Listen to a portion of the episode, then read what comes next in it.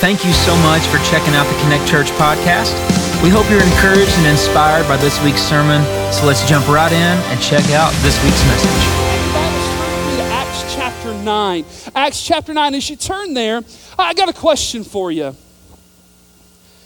Does anybody in here ever laugh at the most inappropriate times? Could you just raise your hand or point somebody out that you know does that? Man, listen, no matter what happens around my house, if I get hurt, one of my kids stub a toe, my precious wife, man, she can't help but cackle. And she'll tell you that. Man, she will lie. You can walk into the kitchen, you got blood pouring, man. And if it's me, she's she's cackling, right? And man, I, I've learned that from her as well, and I do that too. I'll never forget a wedding that I performed at First Baptist Church Sevierville. And if it was, it was of a buddy of mine who was the local pastor. And um, anyway, it was the night before the wedding, the rehearsal. And we just walked through the wedding just a couple of times just to make sure everybody knows where to stand. You know how it goes. And I'll never forget that night, as I stood at the back of the church, he had shared with me that he had bought himself a brand new pair of shoes. And uh, I mean, they were, they were a good looking set of dress shoes, okay? And so we walked towards the stage, and I entered the stage, and, and I kind of went from the carpet to the, to the wood staging area. And I turned around in the middle, and he stepped from the carpet to the stage. In church, I'm going to tell you, for the next five minutes, he fell. Uh, he, he, for the next five minutes, he jerked, he twisted, he turned, he tried to catch himself. And I was standing there with my Bible, and all I wanted to do was love Jesus and love God and not laugh. But I watched this train wreck happen for like five minutes. And, and I'm going to tell you, I could not help but laugh. I, I, could not help. He could have died on the floor that day and it would have been okay. I just couldn't stop laughing. And I thought, okay, I finally got myself together. We picked him up off the floor. After finally five minutes, he bit hard on the floor and we laughed and then we went on. And then it struck me we're going to have to do this again we're going to have to run through this again because we exit and we practice coming back on stage. So, jokingly, I get to the back of my, hey, man, listen, first go around a little tough. Just remember, it gets a little slick up there in your fancy shoes. I kid you not. The second time we get up on stage, the minute that boy's feet hit the stage, he took the falling again. And this time, listen, I had no control, no self control at all. I am laughing out loud and crying, right? As he's still falling all over the stage. And man, we pick him back up, and without question, going into the, his wedding day, he was the sorest he's ever been, right? And it's just in those moments where you're not supposed to laugh, just watching somebody get hurt just a little bit makes you feel a little bit better about life, right? And gives you something to laugh about. You know, the truth is, is that, man, there's a whole lot to laugh about in life. But you know what? There's also some hurts and some hurting that really isn't that funny in there. There's parts of life that there's hurts and there's hurting that's just there's no humor to be had. You know, throughout this series, The Gospel at Work, we've watched some incredible things over the past few weeks. We've watched Philip as he's gone from catching the courage of the gospel and Christ in him to chasing chariots, to watching Jesus capture the lost cause in Saul, and watching Saul's new faith cause some chaos, some really good and godly chaos in the lives of other people.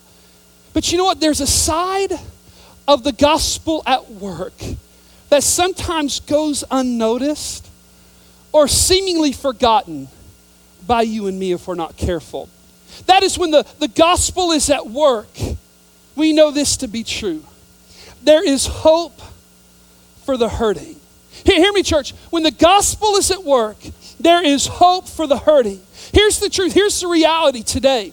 All of us are either hurting in some way or we have known some type of hurt in our life. We've been hurt in some way or another. We may look okay, but many of us are not. We, may learn to cope, to disguise, to hide that which hurts the most, but we're guarded. We're careful not to disclose our hurting too much so that we don't open ourselves up to even more hurt. But one of the things that I've been convinced of, and we're going to see in Scripture today that the greatest enemy to your hurt and my hurt is the hope that we have in Jesus. The greatest enemy to our hurting is the hope that you and I have in Jesus. When the gospel is at work, without question, there is hope for the hurting. Now, hurting comes in many different levels in our lives, right? There's the physical side of hurt where something hurts us physically, and oftentimes that's a pain that can be seen. There's the emotional type of hurting when your heart is broken and, and those wounds are not so easily seen. There's the, the spiritual hurt that comes at times that impacts our faith greatly. But here's where we find ourselves today in Scripture. No matter where you are hurting, we are reminded that there is hope today for the hurting. Watch this in Scripture in Acts chapter 9, beginning in verse 32. Now, we've had some issues with this thing today. We'll see if I can get her to work. But watch what it says here. We catch up with Peter, right? We go from Saul to Peter. It says, as Peter traveled about the country, he went to visit the Lord's people, the church, who lived in a region called, in a place called Lydda. In a place called Lydda. What's amazing is, is as we watch these stories unfold in Scripture, these events that take place, and Scripture teaches us a lot about the events going on in our lives together. And here's one of the things that we begin to see here in this portion of Acts. And here's a truth that I want us to cling to today. You ready?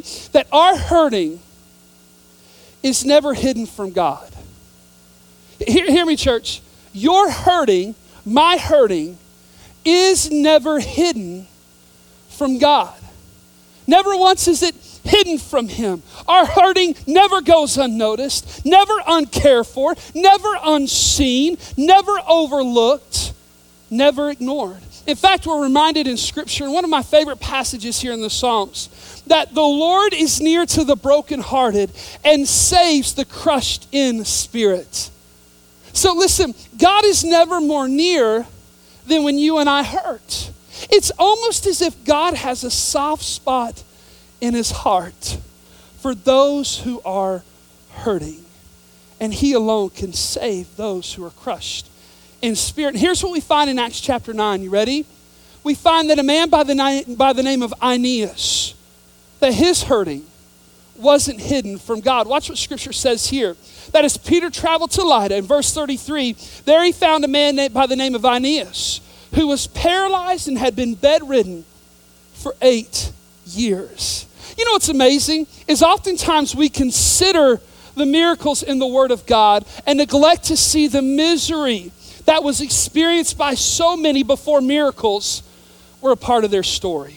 We're sure, listen, when it comes to Aeneas, we don't know a lot about his story except for what Scripture gives us here. And there's two things we don't really know. Number one, how he got that way how he became bedridden and how he was paralyzed for eight years. And the second thing we don't know is whether he had faith in Jesus or he lacked faith in Jesus. But here's something I'm reminded of. Although we don't know his story, God does.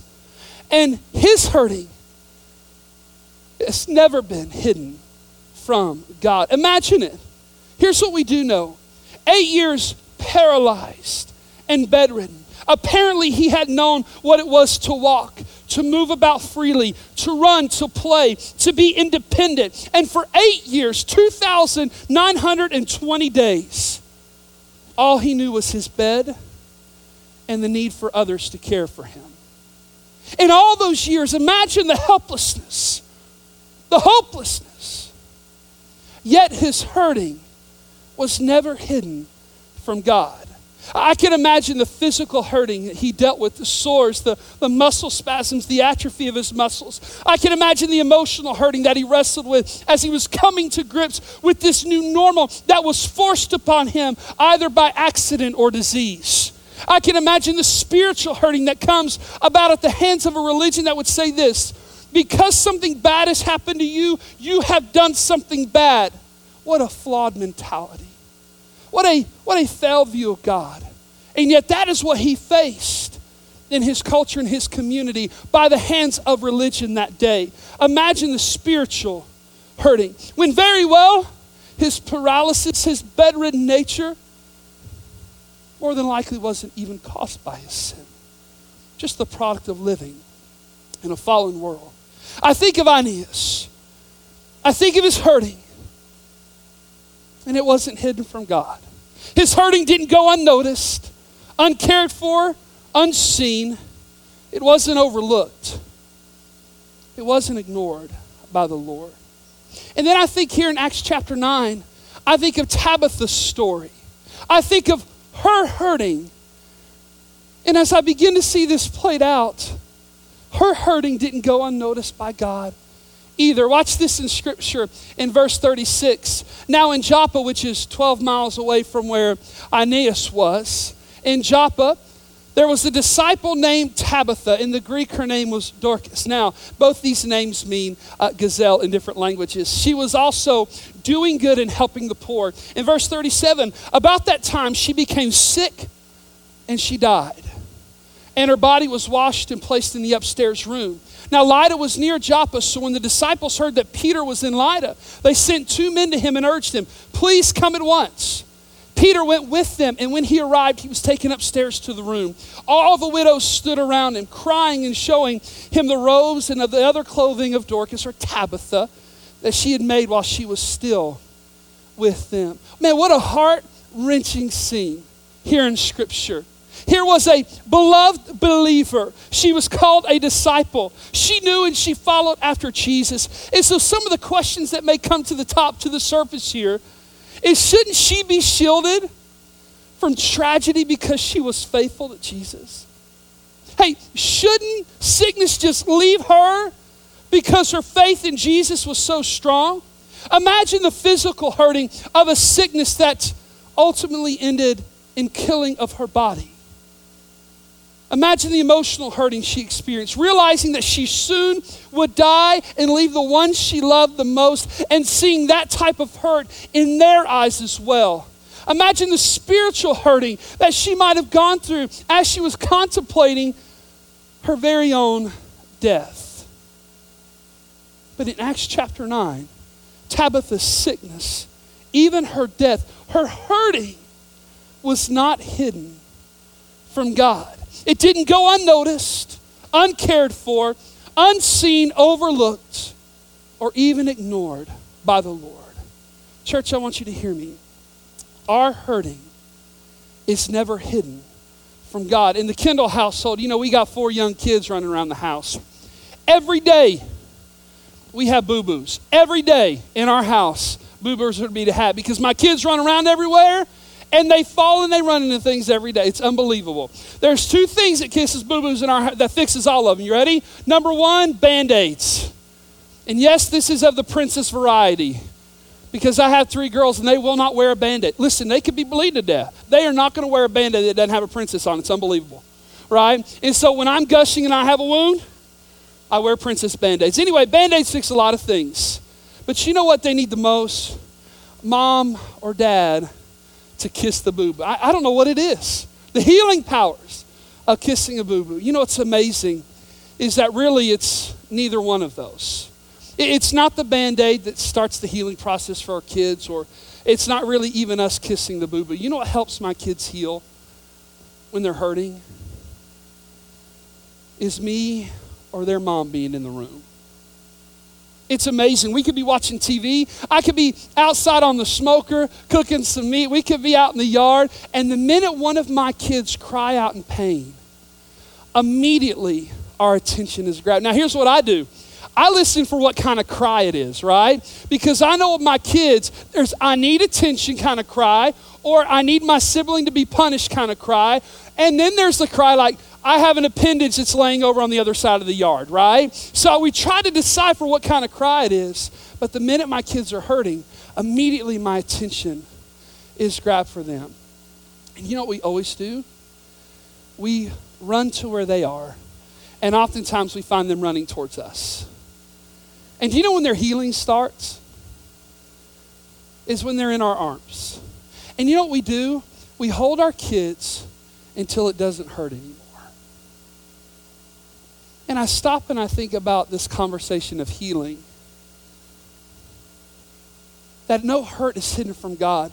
And, and I think, isn't that exactly what Jesus does for us? Isn't that how He loves you and me when it hurts. When hurting is a part of our, our story and our lives. Can I teach you and remind you of what the greatest enemy to our hurting is? You ready? The greatest enemy to our hurting is the hope that we have in Jesus. The greatest enemy to our hurting is the hope we have in Jesus. Remember what Jesus reminded all believers. He would say this I have told you all of this so that you may have peace in me. Here on earth, now watch this. Here on earth, you will have trials and sorrows.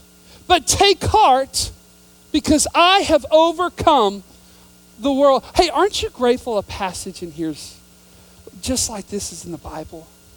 Uh, because you know what? If we were a believer and we thought because our faith was so strong or because we were so good in Christ that nothing bad would ever happen, you know what? All of us would be wrecked in here. Because all of us have known trials. All of us have known sorrows. And I'm so grateful that Jesus reminds us hey, by the way, it's part of it. He doesn't say, you might have trials and sorrows. He doesn't say, well, maybe. Uh, there's a 50 50 chance you're going to have some trials you will have trials and sorrows. But he says, Take heart. I have overcome the world. Jesus is uniquely qualified to heal our hurting, to fix what is broken, to make crippled men walk, and to breathe life into bodies that have died. And you know what? We see that played out here in Acts chapter 9. Watch this. Where is Aeneas' hope? In verse 34, Aeneas, Peter said to him, Jesus Christ heals you. Get up and roll up your mat. And the boy did. Where did his hope lie? In Jesus. I, I think of Tabitha's story, and watch this. In verse 40, Peter sent them all out of the room. Then he got down on his knees and he prayed. Turning toward the dead woman, he said, Tabitha, get up.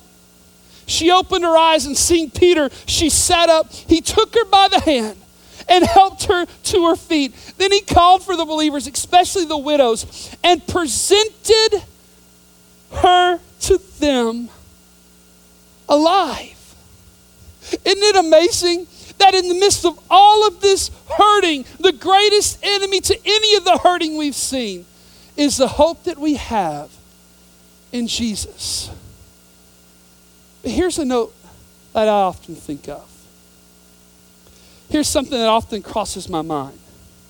While Aeneas was healed by Peter, there were undoubtedly men and women, boys and girls in that community who still were crippled, who didn't run across Peter's path that day. And long after he had left for Joppa to be with Tabitha, they were still crippled. I think of Tabitha's story. And though she, now she lives again, how many people in Joppa died that day? How many people in Joppa will have died in the next few days who did not know what it was to be brought back to life? What was their hurting? Their hurting was it hidden from God? Was it that they were loved less by God? And the answer is no. You ready? Their healing would just look different. Their healing would just look different. Heal a crippled man so he walks again, and he will still grow sick one day and old one day and die. Bring a woman back to life who has died, and she will still die again. These miracles serve to point the people that day in Acts chapter 9 to the very one, to the very person who is the hope in every bit of our hurting. And that's Jesus. It's the promise that we find in Jesus that it won't always be this way. They gave us a glimpse of how Jesus will heal all hurts one day. John chapter 16, verse 20, I love it.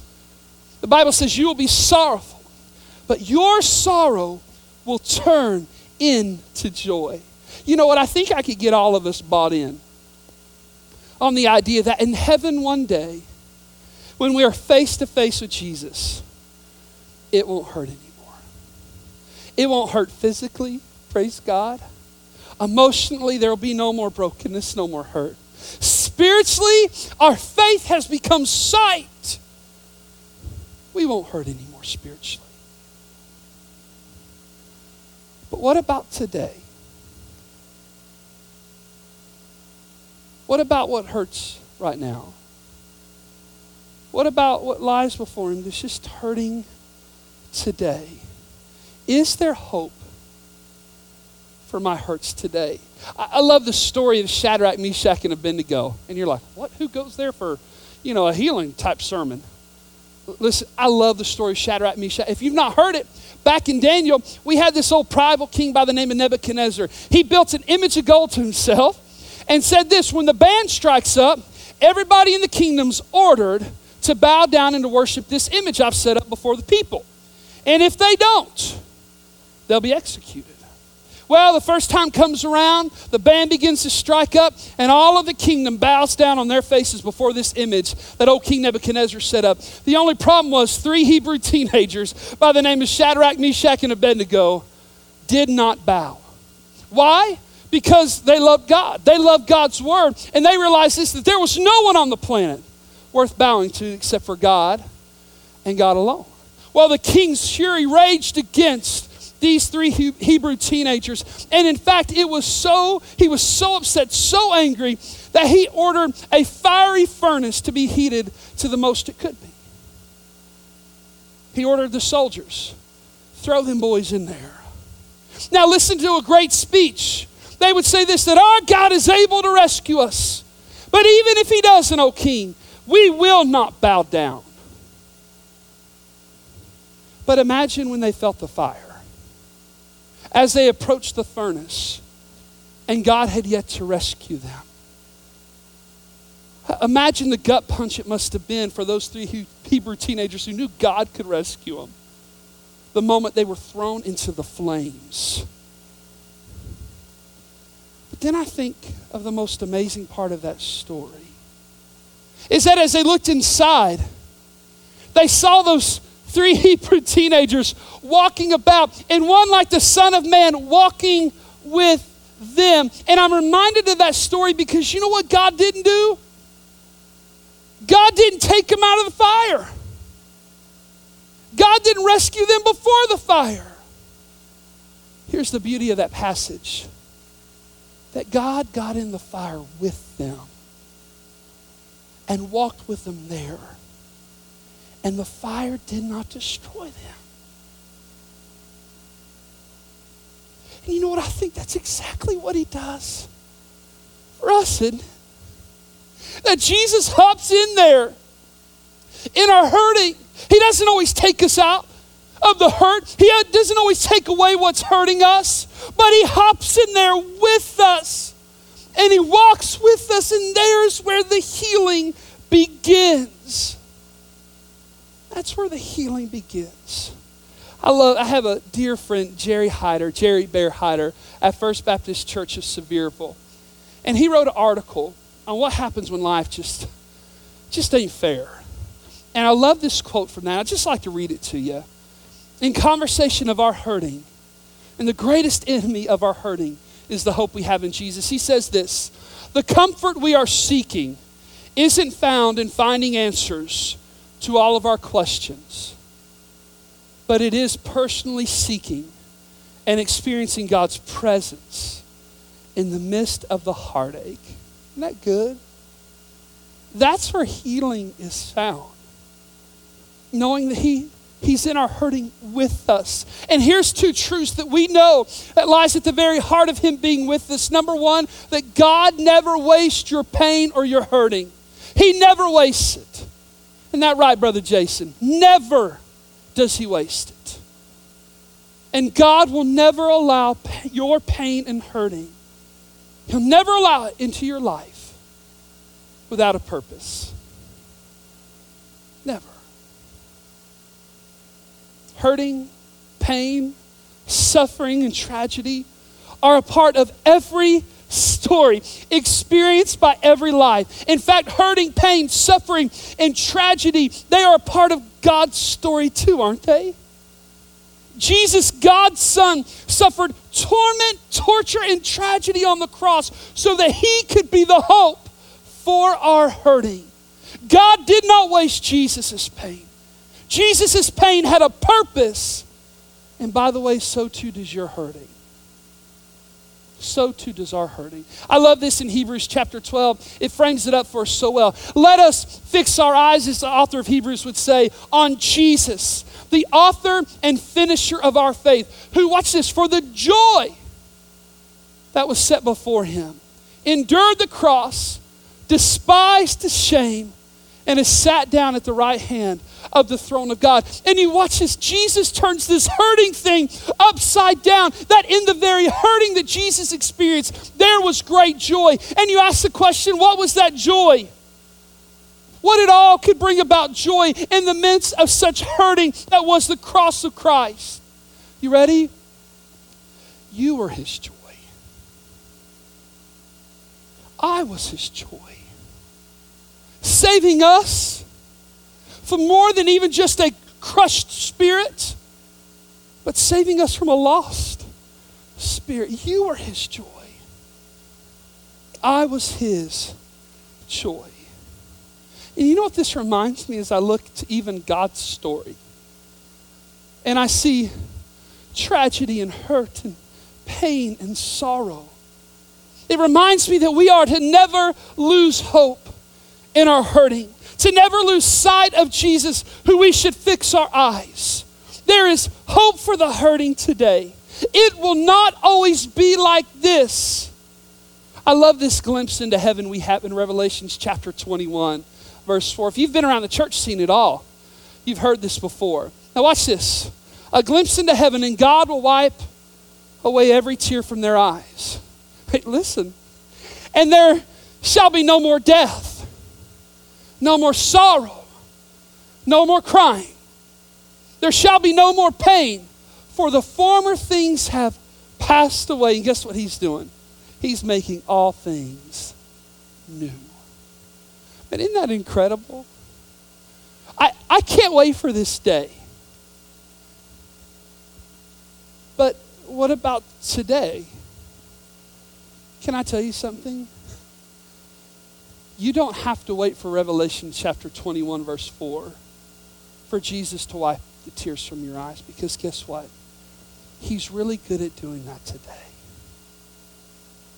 He's really good today at wiping the tears from our eyes when it hurts the most for you and for me. So, in the midst of all of this, we've uncovered in Acts chapter 9 two great truths. That number one, that our hurting is never hidden from God. And, and so, can I challenge you with something? Stop trying to hide it from Him.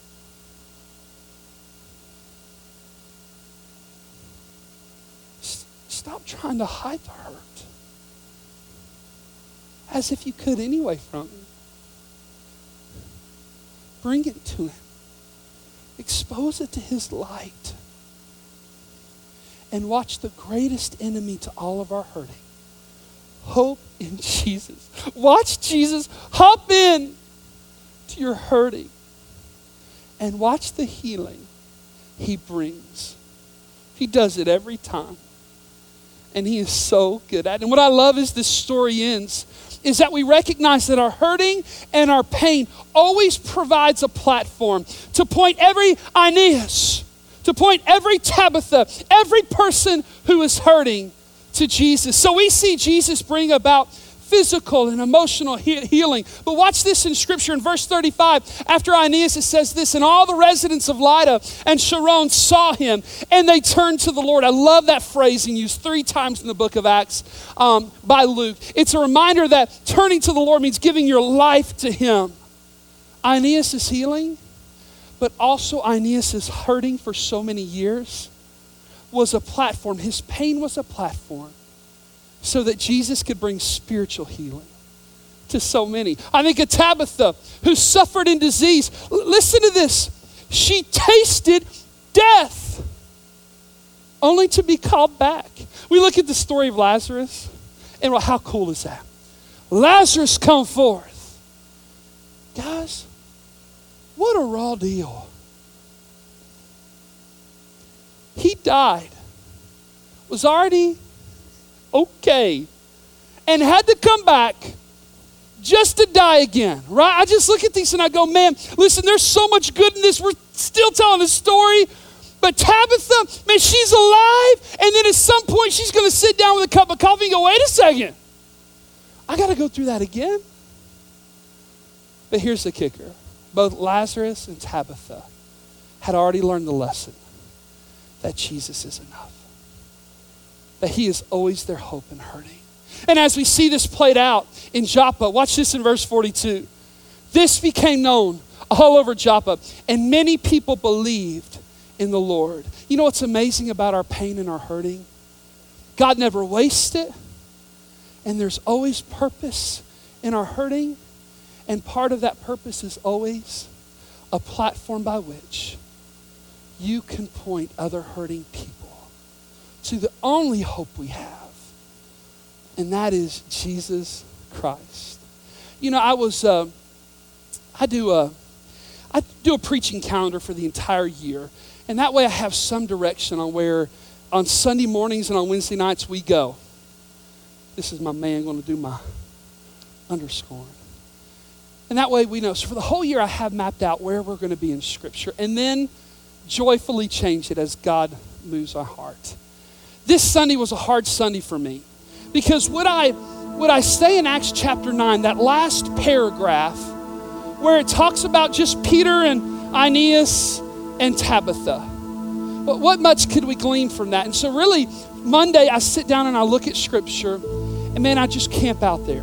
I don't look at any commentaries because I have the greatest commentator of all and the Holy Spirit inside of me, and I just pour over scripture. And then on Tuesdays, I slowly invite in the the commentaries and all that learning and all that good stuff. But man, at no point was I comfortable this week. I really, today I wanted to move on to Acts chapter 10, which will be in next week, right? Where we get the two greatest things in all of history salvation and bacon. Can't wait to tell you how, okay? That's where I wanted to go today. But man, I just, I just couldn't get off my heart that I needed to be here. And I've struggled literally all week. Typically, by the time I preach Wednesday night in our service, my sermon for Sunday is done. I will have poured 15 hours into just studying, cutting things away, and I just, I love the process. I just love it. But by the time Wednesday night came, I thought, I need to fake a sickness Sunday. Just nothing is fresh in this. I, you know. And then Thursday came.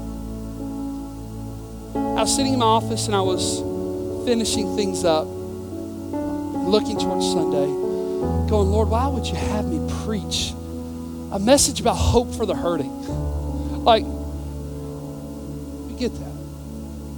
And then I get a phone call. Other pastors in our community and friends that, uh, and my friend Brooke's been in an accident. And the last that I'd heard that they were trying to revive her there at the scene. Here's what I know about Brooke she's the strongest lady I know. She could beat me up with her pinky, okay? She's a wrestler and she is small, but I promise you, she could whip me. I worked with her at the track when we were in high school together. My, her husband and me, we played on the same flag football team for years. She always brought this ginormous jug of hot chocolate out there. Every Panama City I'd preach for First Sevierville, every engagement, man, Brooke was there. Every, every year at Christmas, even when we were in Charlotte, she'd send us a Christmas card. She'd come and visit just to, just to encourage us. When we were at the lodge and before we planted this church, there were Brooke and Mike just coming to love on us. I got the call she'd been in an accident. And here she is right here. There's Brooke and Mike. Man, how I love them. Well, after that first phone call came the second she died. The water was such that the ground and the dirt just gave way, and with it, a tree that fell across the road in Wears Valley. And as she sat right next to her husband, Mike, the tree crashed into the vehicle they were riding in. And although he tried to her out and save her life,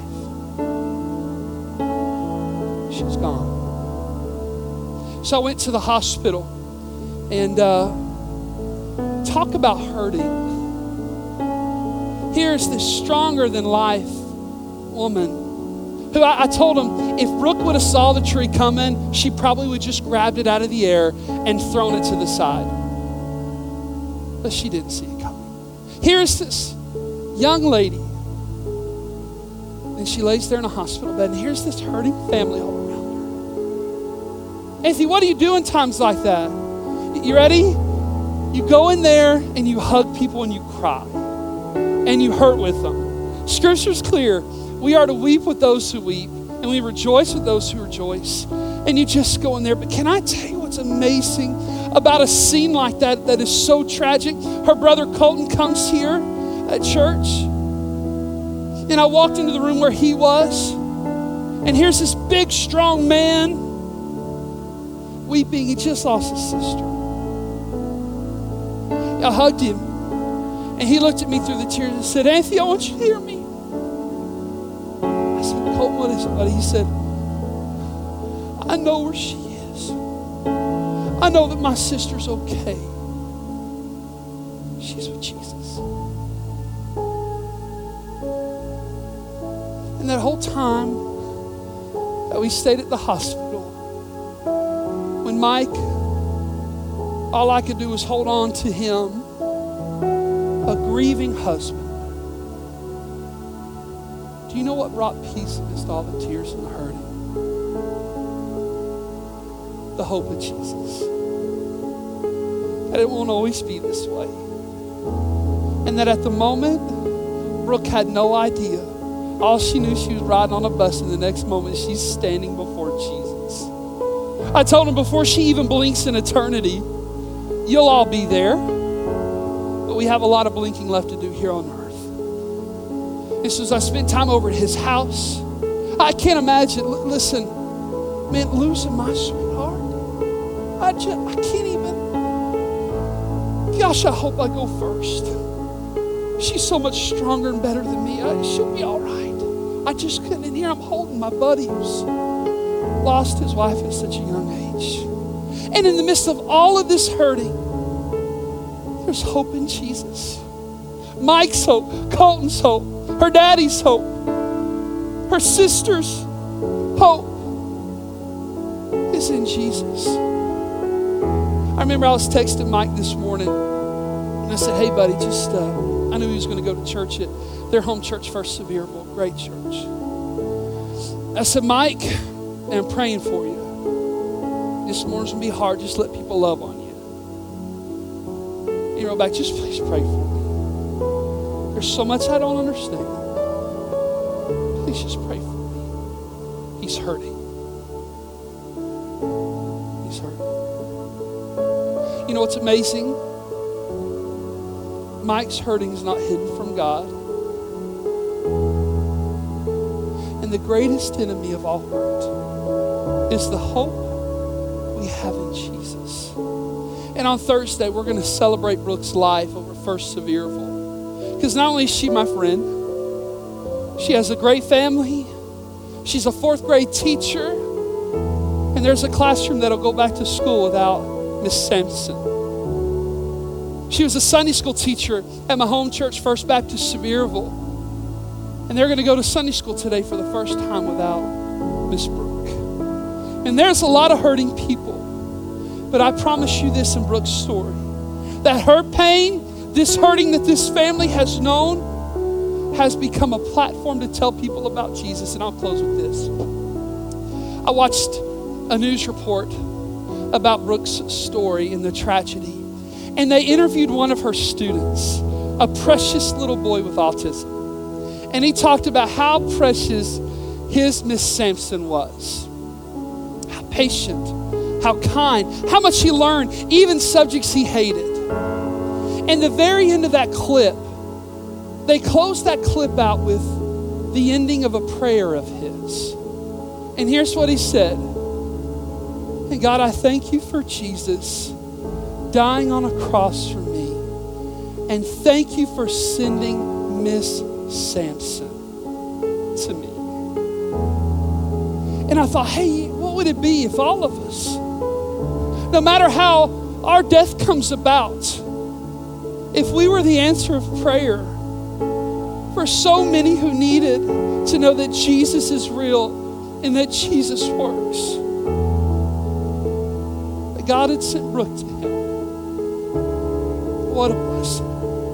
I think of the ones that are in this box, the names of people who are far from God but close to me and you. And who knows, just maybe, just maybe, our hurting, our pain might be a platform to point a world that is hurting to Jesus. Let's pray together.